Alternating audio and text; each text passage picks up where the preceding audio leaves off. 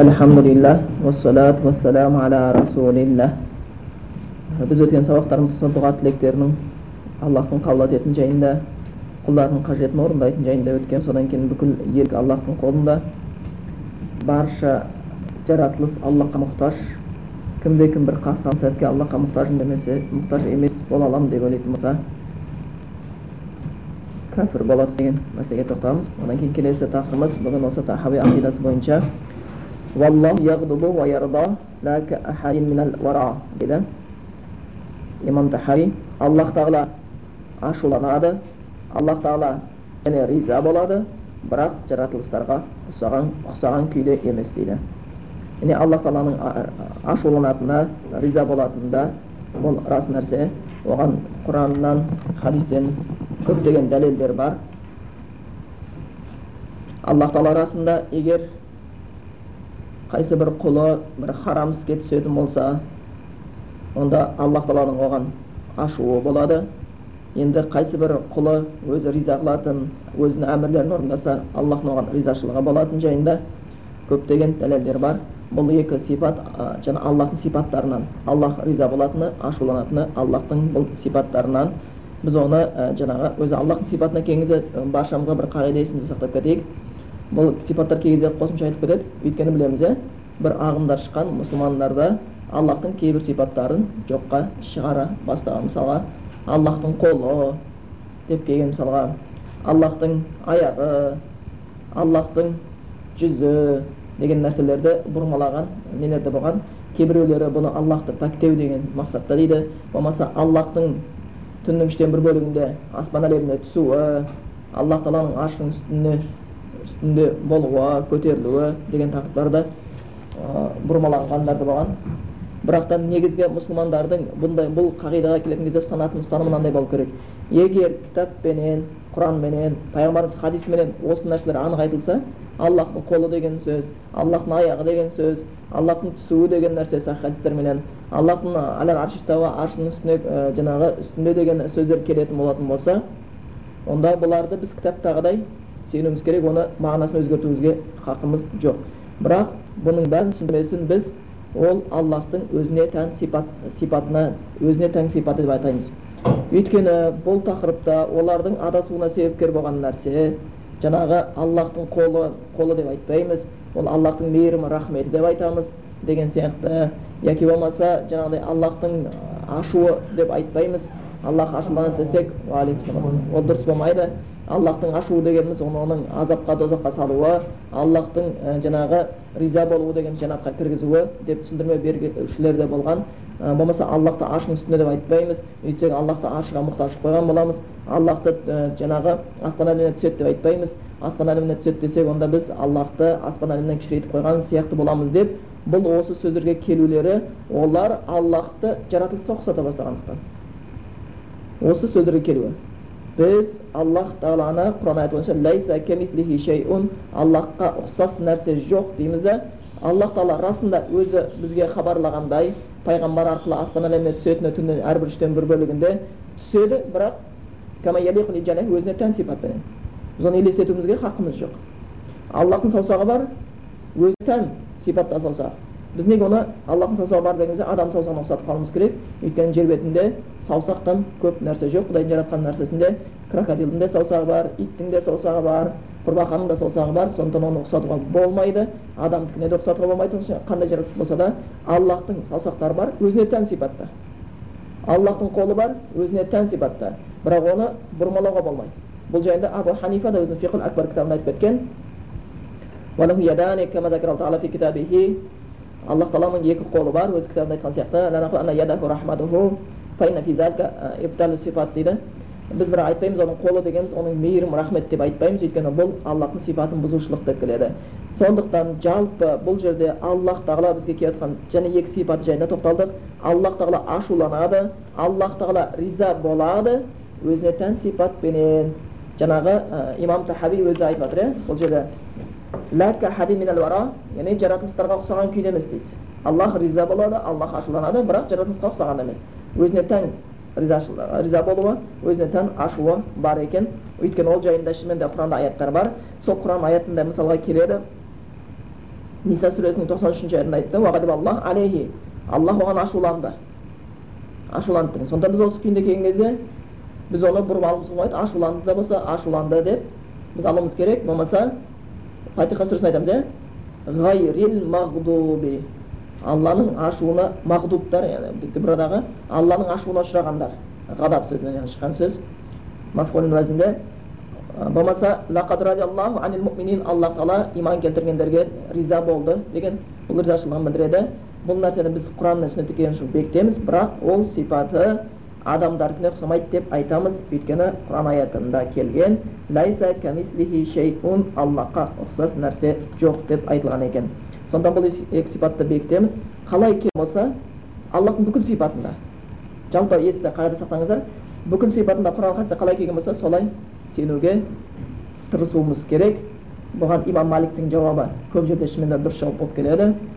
Ә, қазіргі кезде бұл жайында еркін сөйлеп кетті. Аллахтың сипаттарына байланысты басқа тақырыптарға байланысты басқа бір тақырып қалмаған сияқты өйткені жаңа бұл аллахтың сипатына байланысты тақырыптар пайғамбарымыздың кезінде пайғамбарымыздың кезіндегі сахабалардың кезінде қозғалған жоқ кейінгілердің кезінде қозғала бастады олар өздері сахабадан да ақылды болып кеткендей сондықтан имам маликке сұраған кезде истиуа жайында аллахтың аршының үстіне көтерілді деген қалай деп айтасыз деген кезде имам малик кәдімгідей үндемеді қатты булықты сондай тұрды бірақ та терлеп кетті дейді терлеп кетті дейді кәдімгідей осы сөздің аллахқа бір сондай еркін сөйлеп жатқанына аллахтан қорыққан соншалықты терлеп кетті кейін айтты ал истиуа истиуа ол белгілі нәрсе құранда айтылып тұр аллах көтерілді аршының үстіне бірақ қалай екенін біз білмейміз дейді.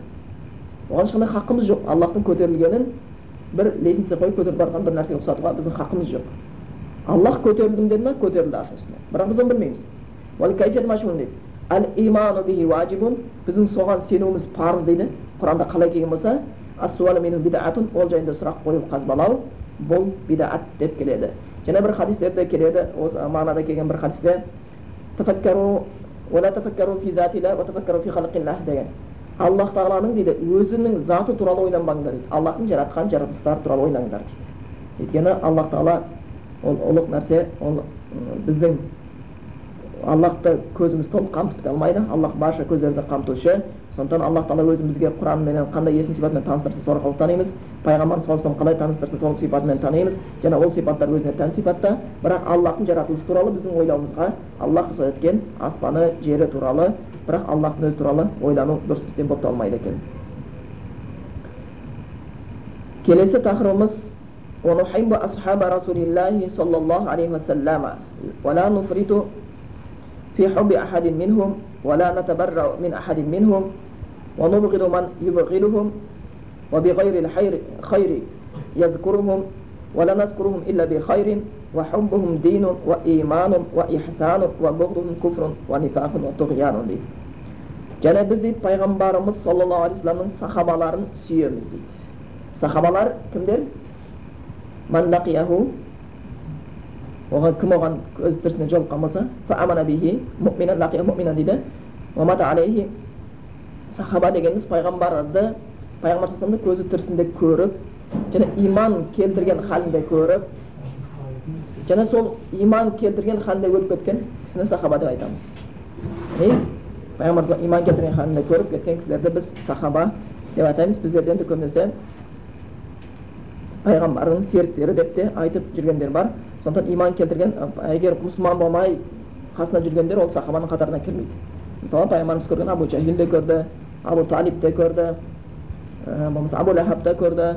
Бірақ олар сахабалардың қатарына кірмейді. Сахабалардың қатарына кіретіндер пайғамбарымызды көзімен көргендер және де иман келтір мұминан иман келтірген халінде көргендер және сол иманын сақтаған дүниеден өткендер солар сахабалар болып есептелінеді екен. Енді біз ол сахабаларды сүйеміз дейді.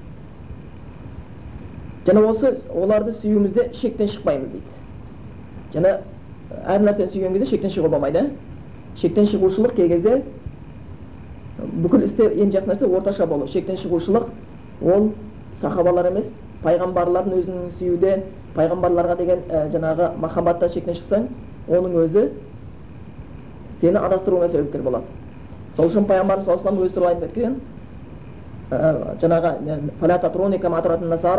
ибн мариям мені насранилер мариямның ұлы исаны дәріптегендей мақтағандай қатты мақтап жүрмеңдер айтыңдар мені аллахтың құлы және елшісі деп айтыңдар деген өйткені шектен шығу мақтаудың салдарынан олар ә, мариямның ұлы исаны құдайдың ұлы құдайлық сипаттар беріп кеткен тура сол сияқты одан пайғамбарымыздың сахабалардың өзінде біз оларды сүйеміз жақсы көреміз бірақ оларды сүюде шектен шығуымызға болмайды екен мысалға осы сахабалардың ішінде ә, хазірет әліні сүюден шектен шығушылардың салдарынан қандай ағым пайда болды? Көбінесе шиға деп кетті. Рафида деп те атайды бұларды. Бас тартушылар жоққа шығарушылар. Осылар да шығып кеткен. Бұлар да шектен тыс хазірет әліні сүйеміз деп олар өздері бірнеше топқа бөлініп кеткен. Біреулері осы хазірет әлі сүюде шектен шыққан соншалықты хазіреті әліге тәңірлік илахи дейді ғой илахи сипаттар бергендер болған. Сондай сипатқа дейін олардың махаббаттары алып кеткен ал біреулері оны хазіреті әліні османнан артық деп есептеп сөйтіп сол кезде топ бөлінген яғни миллату алиин уа миллату османин деп бөліне бастаған османның тобы хазірет әлінің тобы деп бөліне бастаған ол кезде бір фитна енді бүлік заманы болды осы олардың шектен тыс махаббаттары осындай бір топқа келіп соққан сондықтан осы нәрседен әрбір нәрседен шектен шығып кетуден сақ болу керек қайсы бір нәрсе шектен шықса ол өзінің тескерісіне тескерісіне айналып кетеді екен. Сондықтан олар осы нәрсе күшейген мысалға ибн аббастан сол фитна кезінде сұраған екен. Антум ала миллати османы ау ала миллати алиин сіз османның миллетін тобымен біргесіз ба жоқ алимен дегенде ана ала миллати расулиллах депті мен пайғамбардың көрсеткен сүннетіндемін деген екен дейді яғни мұсылман етіп бөлінбейді барша мұсылман болып бөліну керек біз пәленшеміз түгеншеміз деп айтуға болмайды жалпы қазіргі кезде де мұсылмандардың топқа бөлініп белгілі бір атты өзіне алып содан бөлінуі ол да шариғатқа қарама қайшы іс болып келеді сондықтан пайғамбарымыздың сахабаларын сүюде шектен шығуға болмайды оларды біз жақсы көреміз және олардың ешқайсынан біз алшақтамаймыз безбейміз және кім пайғамбардың сахабаларын жек көретін болса дейді біз оларды да жек көреміз дейді. Қараңыздар пайғамбардың сахабасын жек көруден жек көрген адамдарды жек көруге болады екен. Өйткені олар үлкен күнә істеген болып есептелінеді және де кімде кім дейді? Сахабаларды жақсылықпен еске алмайтын болса тек қана жаман үйтіп қойды сахаба бүйтіп қойды сахаба деп жаман сөзбен еске алатын болса оларды да жек көреміз дейді. Бойынша сахабаларды жаман сондай бір естеулермен еске алушыларды жек көру ахлі сүнна ақидасы бойынша бекітілген екен. Біз сахабаларды тек қана жақсылықтарменен еске аламыз дейді. Жақсылықтарменен еске аламыз. Және сахабаларды сүю дейді ол дін дейді. Діннен дейді. Сахабаларды сүю ол діннен дейді. Өзі бөлек нәрсе емес. Уа иманын ол сахабаларды сүю иманнан дейді. Уа ихсан сахабаларды сүю ол ихсаннан. Уа буғдухум куфрун ал енді сахабаларды жек көру дейді ол күфірлік дейді. Күфірлік болады.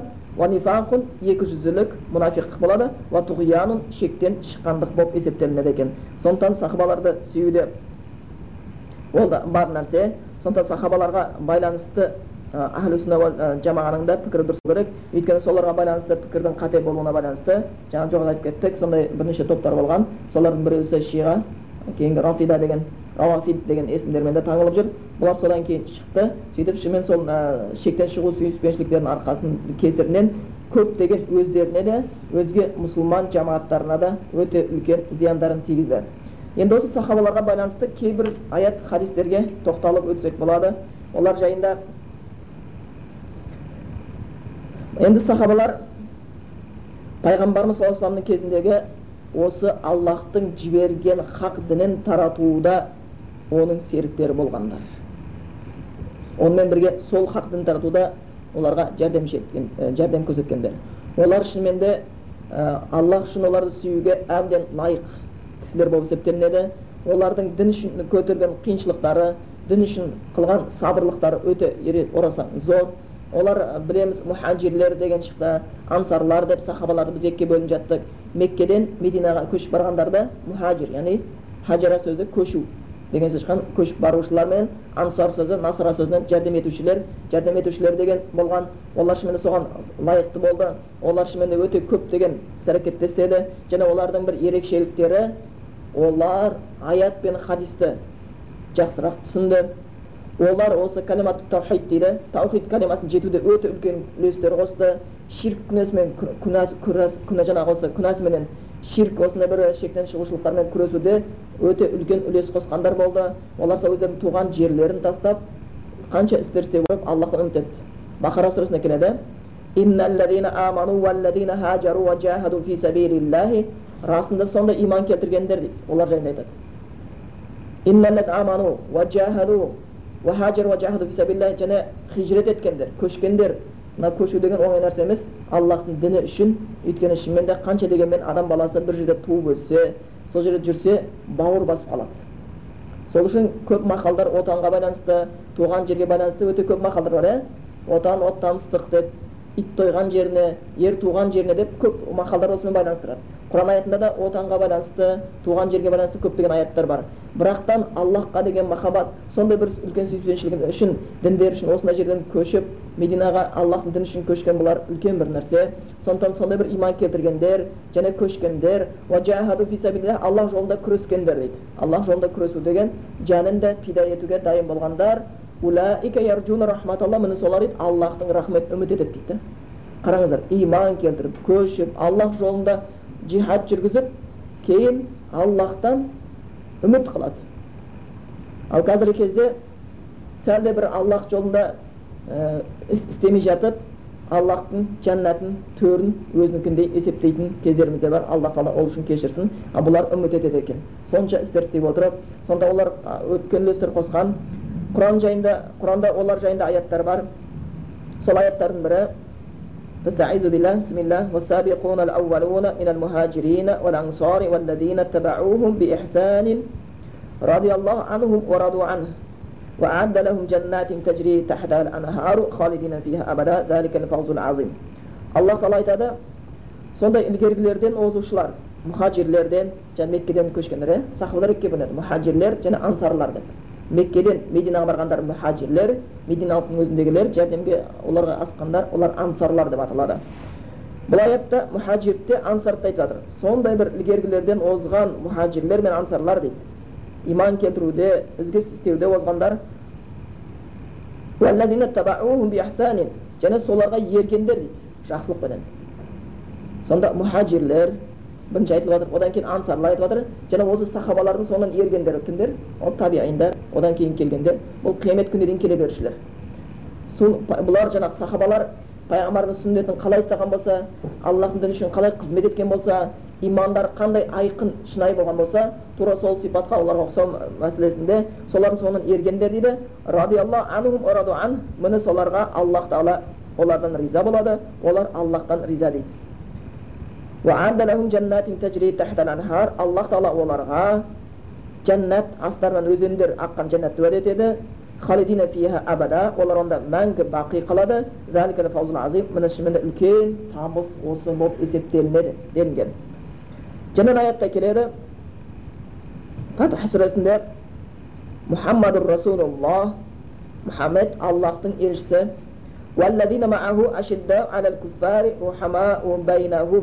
енді сол мұхаммед аллахтың елшісіменен саллаллаху алейhi бірге болғандар дейді ашиддау алал куффар олар кәпірлерге қатты дейді өзара рухамау байнахум өзара болса өте мейірімді дейді олардың бір сипаттарын көрсетіп жатыр оларды рукух қылған халде көресің оларды сәжде қылған халде көресің бұлардың ғибадатқа көп құлшылық ететініне байланысты өйткені шынымен бұл руку сәжде намаздың ішіндегі ал намаз ғибадаттардың ішіндегі бір ерекше ғибадат ол миражда парыз болған барша ғибадат жерде болса ол аспанда парыз болған ғибадат. Соның ішінде рукух дейді рукухта аллахты көп ұлықтап пәктеңдер деген хадистер бар сәжде аллахтан тілеңдер деген хадистер бар. Соны оларды рукух қылған халде көресің дейді сәжде қылған халде көресің дейді. Аллах тағаладан оның кеңшілігі мен ризашылығын іздейді дейді. Олардың жүздерінде сол сәжденің белгісі болады дейді сәжденің белгісі болады дейді осы сәжденің белгісі бір селеп ғалымдардан айтылады сәжденің белгісі дегеніміз ол не екен ол ұзақ сәжде қылғаннан намазы көп оқығандарынан маңдайына түскен жаңағы таңба ма маңдайына түскен жаңағы бір сондай ә, көп ә, қажалғаннан түскен із ба сол ма дегенде ол емес деген екен дейді өйткені адамның дейді маңдайында түйенің тізесіндегідей жауыр болуы мүмкін. Бірақ оның жүрегі қатты бола беруі мүмкін депті. Діннен алыс бола беруі мүмкін дейді. Ол емес бұл дейді олардың жүздерінен істеген құлшылықтары өздерінің жүздерінен бойларынан көрініп тұратындығы. Яғни істеген құлшылықтарынан өздеріне пайда тапқандығы. Өйткені білеміз расында намаз адамды арсыздық кіші үлкен күнәнің бәрінен тосады дейді. Егер кімде кім намаз оқып жүріп үлкен кіші күнәдан тосыла алмаса оның маңдайы қанша тоз тоз болып сүйегі көрініп кетсе де ол жаңағы жүзінде әсері бар деп айта алмаймыз. Сондықтан бұл нәрсе онымен есептелінбейді екен. Ол да бұл да соның қатарына кірген халде болса да өйткені кейбір мұсылмандарды біз көреміз. Шынымен сәжде қылуы қиямда түнгі намаз көп оқуына байланысты маңдайлары жауыр болған ғалымдарды да көптеген тақуа пенделерді біз көргенбіз. Бірақ шындап келген кезде бұл ол емес бұл жаңағы оқыған құлшылықтардың олардың жүздерінен көрінетіндігі. Өйткені адамның дейді иза хасуна сарирату хасуна сирату деп келеді. Жаңағы ғалымдардың сөздері бойынша адамның ішкі дүниесі түзелсе адамның сыртқы дүниесі де түзеле бастайды дейді. Адам ішкі дүниесі түзелсе сыртқы дүниесі түзеле бастайды. Егер кімде кім раббысымен болған қарым қатынасты дұрыс орынға келтіре бастаса олардың ол адамның адамдармен болған қарым қатынасы дұрыс бола бастайды. Адамдармен болған қарым қатынасы да дұрыс болады. Кім өзіменен аллахтың арасындағы істерді орнына қоятын болса аллах тағала ол менен адамдардың арасындағы ісін орнына қойып береді деген. Сондықтан бұл жердегі нәрсе олардың істеген құлшылықтарының жүздерінен көрінуі бұл пайғамбарымыз саллаллаху алейhi да байланысты. Пайғамбарымыз саллаллаху алейhi алғаш мединаға келгенде мединаға келіп араларында сәлемді жайып жүрді араларында сәлемді жайып жүріңдер бір бірлеріңді тамақтандырыңдар сосын елдер ниям адамдар ұйықтап жатқан кезде намаз оқыңдар деген хадисін айтып жатқан кезде еврейлердің үлкен бір ғалымы болған абдул сәлам осыны барып көрейін бұл кісі кім екен? дейді. Бұл пайғамбарлық рас па дейді? Бірақ ол кісінің жүзіне қарап не айтады екен көрдім ол кісінің жүзінде ешбір өтірікшінің белгісі жоқ дейді. Яғни адамның істеген ісі адамның жүзіне бәрібір көрініп қалатындығы. Сондықтан бұл жерде осы сахабаларға байланысты аятта мұхаммед аллахтың елшісі саллаллаху және онымен бірге болғандар кәпірлерге өте қатты оларды көрген кезде кәпірлердің жүректері шынымен де тітіркенеді олардың сондай бір батылдығынан арыстанның қолына түскен тура бір жемтіктей болып тітіркенетін болған және өзара өте мейірімді. Бұлар өзара өте мейірімді болған етін бұл қазіргі кезде мұсылмандарға қатты керек ақ. Осы сахабаларда болған көптеген сипаттар қазіргі кезде өте керек сол үшін пайғамбарымыз саллаллаху кезінде пайғамбарымыз айтты сахабалар болған кезде қазір бір адам кіріп келеді жәннаттың адамы кім жәннаттың адамын көргісі келсе қазір кіріп келеді деді. Сол кезде бір сахабасы кіріп келді дәрет алған күйде бәріміз қарап отырдық дейді жаңағы амр ибн ас абдулла ибн амр ибн ас айтады. Ол кісіге қарадық дейді. Ертесіне болған кезде пайғамбар жаңа айтты дейді. Бүгін жәннаттың адамы кіріп келеді қараңдар деп кіріп еді. Кешегі адам қайтадан кіріп келді дейді. Бетінен дәреттің суы тамшылап дейді. Үшінші рет үшінші рет сол адам келді дейді. Сосын мен ол кісі кім екенін білейін деп. Бұл құдайға қандай құлшылық істейді екен? Қандай артықшылығы бар екен? деп аңдыдым дейді. Кейін барып айттым дейді мені әкеммен уәде қойып едім үйге қонбаймын деп сен үйіңе қонып шықсам бола ма үш күн бойы деп айттым дейді соған рұқсат берді дейді үйінде отырдым бірақ артықша ешқандай көрген жоқпын дейді ешқандай бір артықша құлшылық артынша бір ғибадат істеп жатқанын көрмедім біз істеген нәрсені істеп жүр дейді ойладым дейді пайғамбарымыз бұл туралы айтып еді бұдан ешнәрсе көрмедім деп кейін өзін айттым дейді мен ешқандай әкеммен ұрыспаған жоқпын уәделескен жоқпын бірақ сен туралы пайғамбарымыз үш рет көргенде де айтты сені жәннаттың адамы деп соны не нәрсе істейді деп ойлап едім артық ештеңе таппадым деген екен соны айттым мен менен не көрсең сол ғана менде артық ештеңе жоқ деп айтты дейді сосын кетіп бара жатқан кезде ол айтты дейді бірақ мен дейді қай кезде жатсам да менің жүрегімде бір мұсылман адамға деген көре алмастық бір мұсылман адамға деген қызғаныш болмайды деген екен дейді онда осы нәрсе екен сені жәннаттық етіп жатқан деп айтқан екен дейді сондықтан олар өзара мейірімді болған кәдімгі тамақтарын бөліп жеп қиындықтарды бірге көтеріп олардың жаңағы қатар отырған кезде екі сахабаның біреусінің көршісі аш біреусі тоқ болып отыру нәрсе болмаған. Бірін бірін ауырған кезде жағдайларын сұрауда бірін бірімен байланысын ұстауда бірін бірін ар ұятын жабуда олар бір бірінің әуретін қорғауда олар барынша шынымен де ізгі істерді көрсете білген сахабалардан болып табылатын. Сондықтан бұл сахабалар өзара мейірімді қай тұрғысынан болса да негізгі бұл аят екі нәрсені көрсетіп тұр бірінші сахабалардың өзара адамдармен болған қарым қатынасы екіншісі кімменен болған? Оларды руку қылған халде сәжде қылған халде бұл кіммен болған қарым қатынасы алласымен раббысымен болған қарым қатынас біріншісінде өздерінің серіктерімен болған қарым қатынас көрсетіп адамдармен қандай қарым қатынаста болғанын көрсетіп отыр. Екінші раббысымен қандай қарым қатынаста болғанын көрсетіп отыр. Яғни бұлар екі хақысын ұмытпаған. Бізде кей кезде адамдардың хақысын көп ойлайды да раббысының хақысын қалдырып қоятындар болады. Болмаса раббысының хақысын көп ойлап жер астына түсіп кетемін дейді адамдардың хақысын ұмытатын болады. Семьяға қарамайды бала шағаны тәрбиелемейді туған туысқанмен қарым қатынас ұстамайды безіп қырық күн бойы қаңғып болмаса басқа бір сондай бір көптеген бір жаңағы ә, дінге ұқсаған сипаттарды істеп дүниеден безіп кәсіп қылмай адамдармен қарым қатынасын мүлдем үзіп кетіп жаңағы мына христиандардың монах монашкаларына ұқсап әрекет ететіндер болады. Тек құдаймен деп.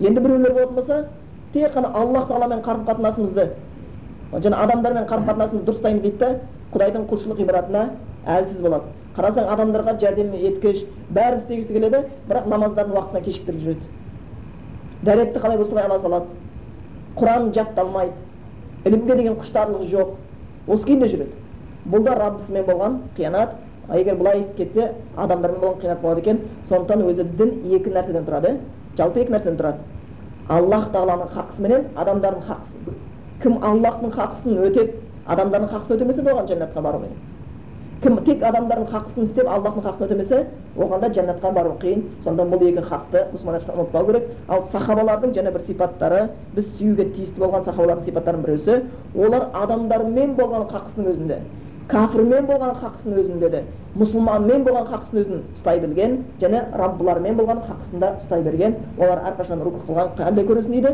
сәжде қылған қандай көресің дейді олар көбінесе құлшылық үстінде ғибадат үстінде көресің дейді сахабаларды құлшылық ғибадат үстінде көресің деп келеді екен сөйте отырып бұлар раббыларынан кеңшілікпенен ризашылығын тілейді екен енді ғалымдар айтады біз сахабаларды сүюіміз керек оларға тіл тигізбеуіміз керек дейді енді кімде кім сахабаларға тіл тигізетін болса осы сахабаларға байланысты айтылған осы аяттарға қарсы келген болып қалады дейді.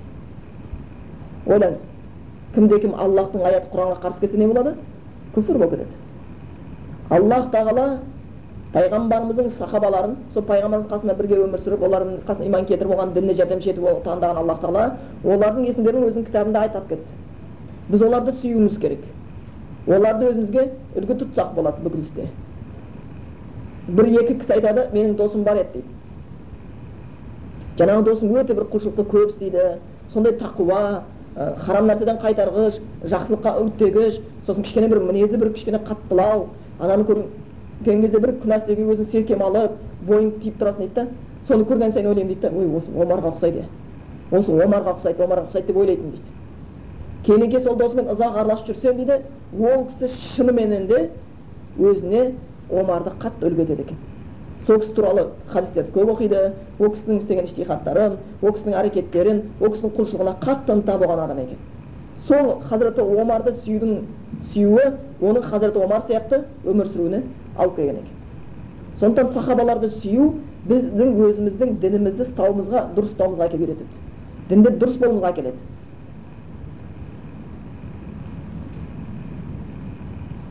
Сондықтан біз осы аяттарға сене отырып сахабаларды сүюіміз керек. Оларға тіл тигізу үлкен бір күнәлардан болып табылады екен. Және пайғамбарымыз саллаллаху алейhi бір сахih хадистерінде келеді.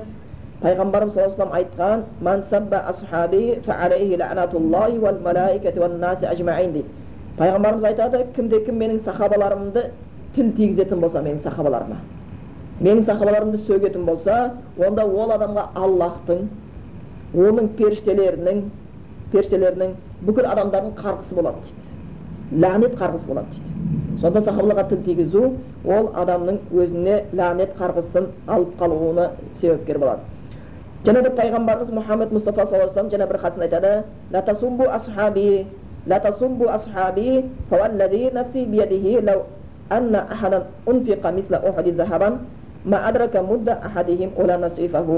пайғамбар айтады бір хадисінде менің сахабаларыма тіл тигізбеңдер менің сахабаларыма тіл тигізбеңдер жаным қолында болған аллах тағаламен ант етейін дейді. Аллахпен ант етіп айтып жатыр пайғамбарымыз егер сендердің біреулерің дейді ухуд тауындай алтынды дейді аллах жолында садақ етсе нафақ етсе ухуд деген сол тау үлкен мединадағы ең үлкен таулардың бірі. Жаңа ухуд соғысы болған жер. Ухуд тауындай алтынды аллах жолында садақа етсе ойлаңыздар таудай алтын деген аз нәрсе емес. Қазір аттың басындай алтын десе аз нәрсе болмайды. Қазір біреу аттың басына бір шелек алтын тауып алсыншы. Миллиардер болып шыға келеді. Егер пайғамбарымыз таудай алтынды дейді ухуд тауындай алтынды аллах жолында садақа етсеңдер, дейді сендер бәрібір де менің сахабаларым дейді бір алақанның жартысын алақанның тіпті жартысындай берген садақасына татымайды дейді.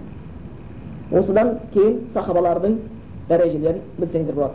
Және осы хадистің жету деректеріне байланысты бұл енді бұхарида хадисте бұл хадис абдурахман ибн ауф пенен халид ибн валидтің арасында сәл бір келіспеушілік болып қалады. Абдурахман ибн ауф ілгеріде ілгеріде иман келтірген сахабалардан иә?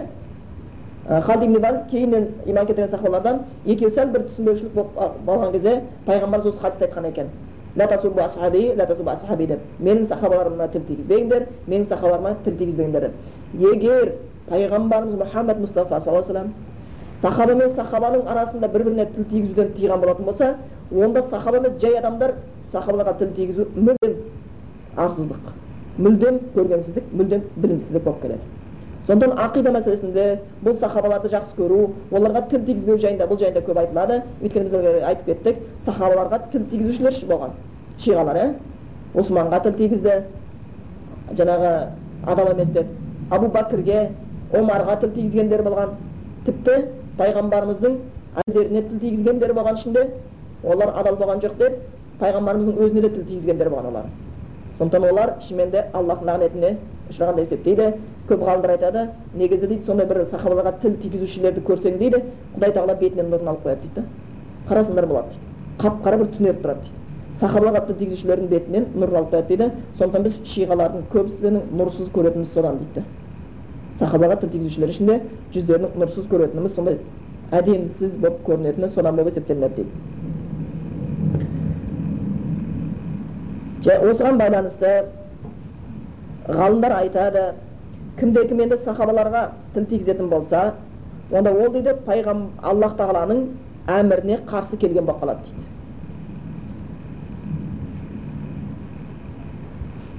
егер кімде кім сахабалар бір жамандық істеді деген нәрсеге сеніп соны айтатын болса онда аллах тағаланы өтірікке шығарған болып қалады дейді ол сахабаларға емес аллахқа тіл тигізген болып қалады дейді.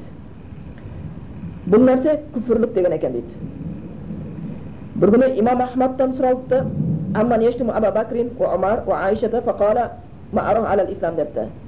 Имам ахмадтан сұрапты абу бәкірді омарды және айша анамызға тіл тигізіп жататындар туралы не айтасыз дегенде мен оларды алал ислам ислам дінде деп ойламаймын екен дейді мен оларды ислам дініндегі адамдар деп есептемеймін деген екен дейді яғни сондықтан бұл құран аяттармен жаңағы істері мадақталған сахабаларға тіл тигізу ислам дінінен алшақ екендігін көрсеткен адам баласын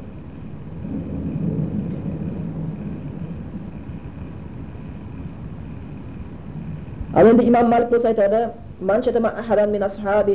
محمد صلى الله عليه وسلم أبا بكر أو عمر أو عثمان أو معاوية أو عمرو بن العاص فإن قال كانوا على ضلال وكفر قتل дейді имам малик айтты кімде кім дейді пайғамбарымыз сахабалардың біріне тіл тигізетін болса әбу бәкір болсын немесе омар болсын осман болсын мағауия болсын амр ибн ас болсын егер олар дейді бір адасқан еді деп айтатын болса дейді солар адасқан еді адасып жүрген еді деп айтатын болса дейді ол адам өлтіріледі деген екен дейді яғни оған өлімде лайық болар деген екен дейді енді және бір нәрсе айтып кетейік осы жерде сахабалар деген кезде көзімізге тек қана ер кісілер елестеп қалмасын сахабалар деген кезде қатарына кімдер кіреді әйел кісілер де кіре береді сондықтан сахабалар ішінде ер кісіге болсын пайғамбарымыз кезінде көрген пайғамбарымыздың маңында жүрген ер кісілер болсын пайғамбарымыз кезінде иман кетіріп маңында жүрген әйел кісілер болсын сол ислам дінінің несіменен бауырмалдық тастап оларға да тіл тигізуге болмайды сондықтан біз жалпы білеміз айша анамызға байланысты оқиғаны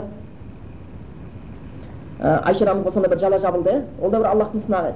Аллахтың сынағы болатын. Және біздер үшін сабақ болатын. Және исламдағы негізді білсеңіздер көп деген нәрселер құр сөзбен келместен бізге пайғамбарымыз кезінде практикамен жетіп отқан көп нәрсе осы тәжірибеменен жеткен бізге. Көптеген нәрселер. Сонда айша анамызға байланысты сондай бір яхудилер мұнафиқтер жаман сөз тарата бастады.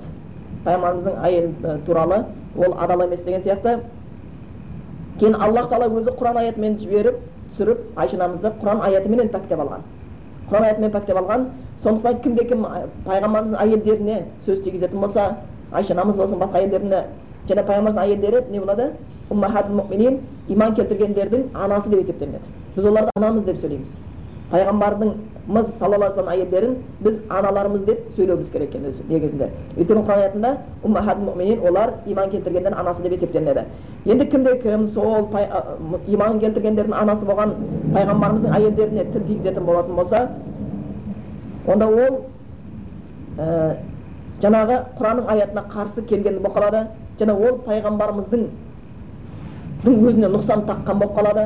Пайғамбардың әйелдерінде сондай нұқсан бар дегені пайғамбардың өзіне нұқсан таққан болып қалады. Ал бұл кәпірлік болып есептеліне береді дейді. Күфір ісі болып есептеліне береді екен. Сондықтан ә, ибн кәсір өзінің жаңағы аллах тағаланың мына бір аяты жайында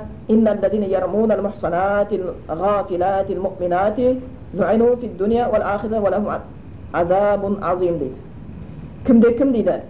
Сондай бір пәк әйелдерді ішкі дүниесі таза болған жаңағы бөгде ойда болмаған иман келтірген әйелдерге дейді жала жапса бір зинақорлықпен ба жүрісі жаман деп жала жапса дейді оларға дейді бұл дүниеде де ақыретте де лағнет болады лағнет етіледі дүние ақыретте оларға қатты азап болады деген екен дейді бұл жайында айтады егер кімде кім жалпы пайғамбарымыздың әйелдеріне қарсы болса шынымен де оның азабы қатты болады дейді. Ал жай кейінгі мұсылман әйелдер жайында осындай бір дәлелсіз пікір айтатын болса ол адамға тәубе ету қажет деп айтылған екен.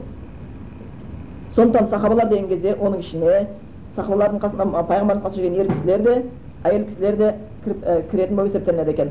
Және осы әйел кісілердің кіретініне және бір дәлелдің бірі имам лалакаиден келген бір ә, хасан жолмен келген бір неде айтылады ана хасан ибн зейд деген кісінің қасында бір кісі айша анамызды жаман жақтарменен еске ала бастайды айша анамыздың осындай бір кемшілігі бар деп еске ала бастайды дейді сонда хасан ибн зейд хасан ибн зейд айтқан екен жаңағы адамның басын шауып тастаңдар деген екен. Айша анамызды осындай сөзбен жаңағы жаман естумен еске алғаны үшін айша анамызға осындай жаман атақ таққаны үшін оның басын шауып тастаңдар деген екен дейді. Сонда оған айтқан екен хасан ибн зейдке неге ол біздің адамдардан ғой біздің тобымыздан ғой оның неге басын шабамыз деп айтқан екен сондықтан маазаллах сонда жауап беріпті аллах сақтасын депті. Бұл кісі пайғамбарымызға бір жала жауып жатыр пайғамбарымызға бір арсыздық істеп жатыр өйткені аллах тағала құранда айтқан депті. Жаман әйелдер жаман еркектерге жаман еркектер жаман әйелдерге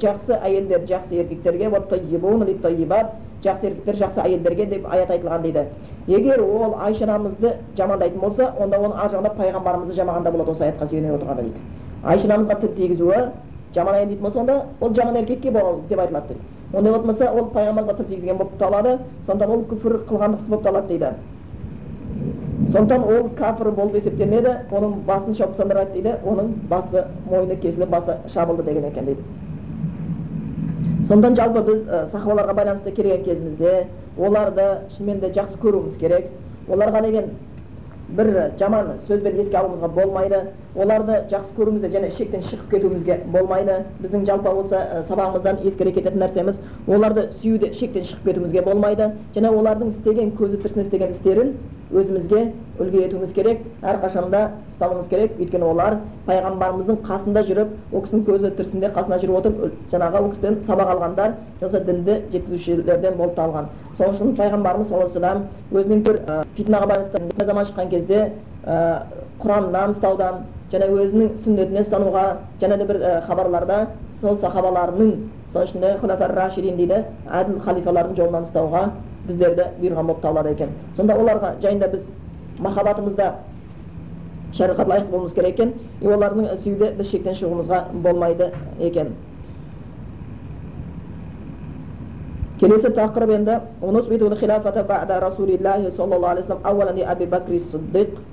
رضي الله عنه تفضيلا له وتقديما على جميع الأمة ثم لعمر بن الخطاب رضي الله عنه ثم لعثمان بن عفان رضي الله عنه ثم لعلي رضي الله عنه وهم الخلفاء الراشدون والأئمة المهتدون дейді одан кейін біз дейді пайғамбарымыз саллаллаху алейхи вассаламнан кейінгі халифалықты абу бәкір сыдыққа деп есептейміз дейді оның бір артықшылықтары ерек алды ілгеріліктері ілгеріліктері үшін дейді басқа бір үмбеттен жоғары болғаны үшін дейді абу бәкір сыддықтан кейін халифалық хазіреті омар ибн хаттабқа лайықты деп есептейміз дейді одан кейінгі халифалық осман ибн аффан разиаллаху одан кейін хазіреті әлі разиаллаху деп есептелінеді бұлар шынымен де тура халифалар тура жолға бастаушы имамдар деп есептелінеді жалпы халифалық осы күйінде өтті жаңа бұл кісілердің төртеуінде әділ халифалардың есебінен атап кетті көптеген ғалымдар бұл сабақты негізі әрбірінің абу бәкірге байланысты болсын хазіреті омарға болсын хазіреті османға болсын хазіреті әлиге байланысты болсын әрқайсысына бір жеке тоқтаса өте ұзақ уақыттарды алады. Олар сахабалардың ішіндегі шынымен де пайғамбарымыздың хадистер бойынша көптеген бір дәріптеулерге ие болған сахабалар жаңа бұл кісілер жаңағы жәннатқа кіретін он адамның қатарына есептеліп кеткен сахабалардан бір болып табылады. Абу бәкір сыдықты біз білеміз пайғамбарымызға алғаш иман келтіргендерден. Сондықтан ол сыдық есіміне ие болды. Және оның қызы пайғамбарымыздың әйелдерінен болды. Біздердің аналарымыздан болып келеді. Хазіреті омар ол да сондай бір әділ халифалардан болды. Пайғамбарымыз кезінде иман келтірді. Бұл және ол сол хазірет омар ислам дінінің және ислам мұсылмандардың жерінің кеңеюіне өте көп үлесін қосты. Оның да қызы хапса пайғамбарымыздың әйелдерінен болды біздің аналарымыздан. Одан кейін осман болатын болса осман да өзінің көптеген хадистер мен ерекшеліктері жайында көптеген айтылады ол жайында. Хазіреті осман негізі пайғамбарымыз мұхаммед мұстафа саллаллаху алейhi екі қызын алған үйленген бір қызы қайтыс болған кезде екінші қызын үйленген ол қыз да қайтыс болғанда пайғамбар саллаллаху алейhi айтқан дейді. Бізде жеткен риуаяттар бойынша үшінші қызым болса оны да хазіреті османға берілетін дейді. Өйткені мінез жағынан пайғамбарға ұқсаған бір сахабалардан еді. Одан кейін хазіреті әлі хазіреті әлі пайғамбарымыздың күйеу балаларынан болып келеді. Ол кісінің дінге қосқан үлесі өте көп. Сондықтан бұлар жайында хадистер өте көп келген. Бұлардың халифалық жайында да талас болған. Бұл жаңағы шиғалар халифалық хазірет әлиге болу керек еді. Хазірет әлінің дәрежесі абу бәкірден омардан османнан үлкен еді деген сөзді таратуға байланысты мұсылмандардың арасында бір фитна бүліктер болған кездер бар бірақтан осы шынымен де әхлі сунна уа жамааттың иманы бойынша халифалықты бірінші абу бәкір сыдыққа деп есептейді одан кейін хазіреті омарға одан кейін османға әліге деп есептейді және бұл жай бір есептеулер емес ол жайында пайғамбарымыздан жеткен деректер және шариғатта айтатын көрсетпелер бар екен сондықтан біз осы халифалыққа байланысты жалпы халифалықтың не екеніне абу бәкір сыдықтың фазилеттеріне байланысты хазірет омардың фазилеттеріне османның хазірет фазилеттеріне байланысты келесі сабағымызда арнайы тоқталғанды дұрыс көріп отырмыз. Бұл арнайы бір сабақ бөліп қойсақ бұл кісілерге өйткені ол кісілердің осы істерінде біздер үшін үлгі болатын нәрселер өте көп. Өзіміздің иманымызды қуаттауымызға дінімізді ұстауымызға және мұсылмандығымызды дұрыс түсінуімізге бұл жай ермек ретінде ұстанбай шынымен де бұл дүние мен ақыреттегі ізгілікке жеткізетін дін екенін түсінуімізге бұл кісілер бізге тәжірибе ретінде көптеген үлгі беретіні рас. Сондықтан біз оны келесі сабағымызда иншалла жалғастырамыз.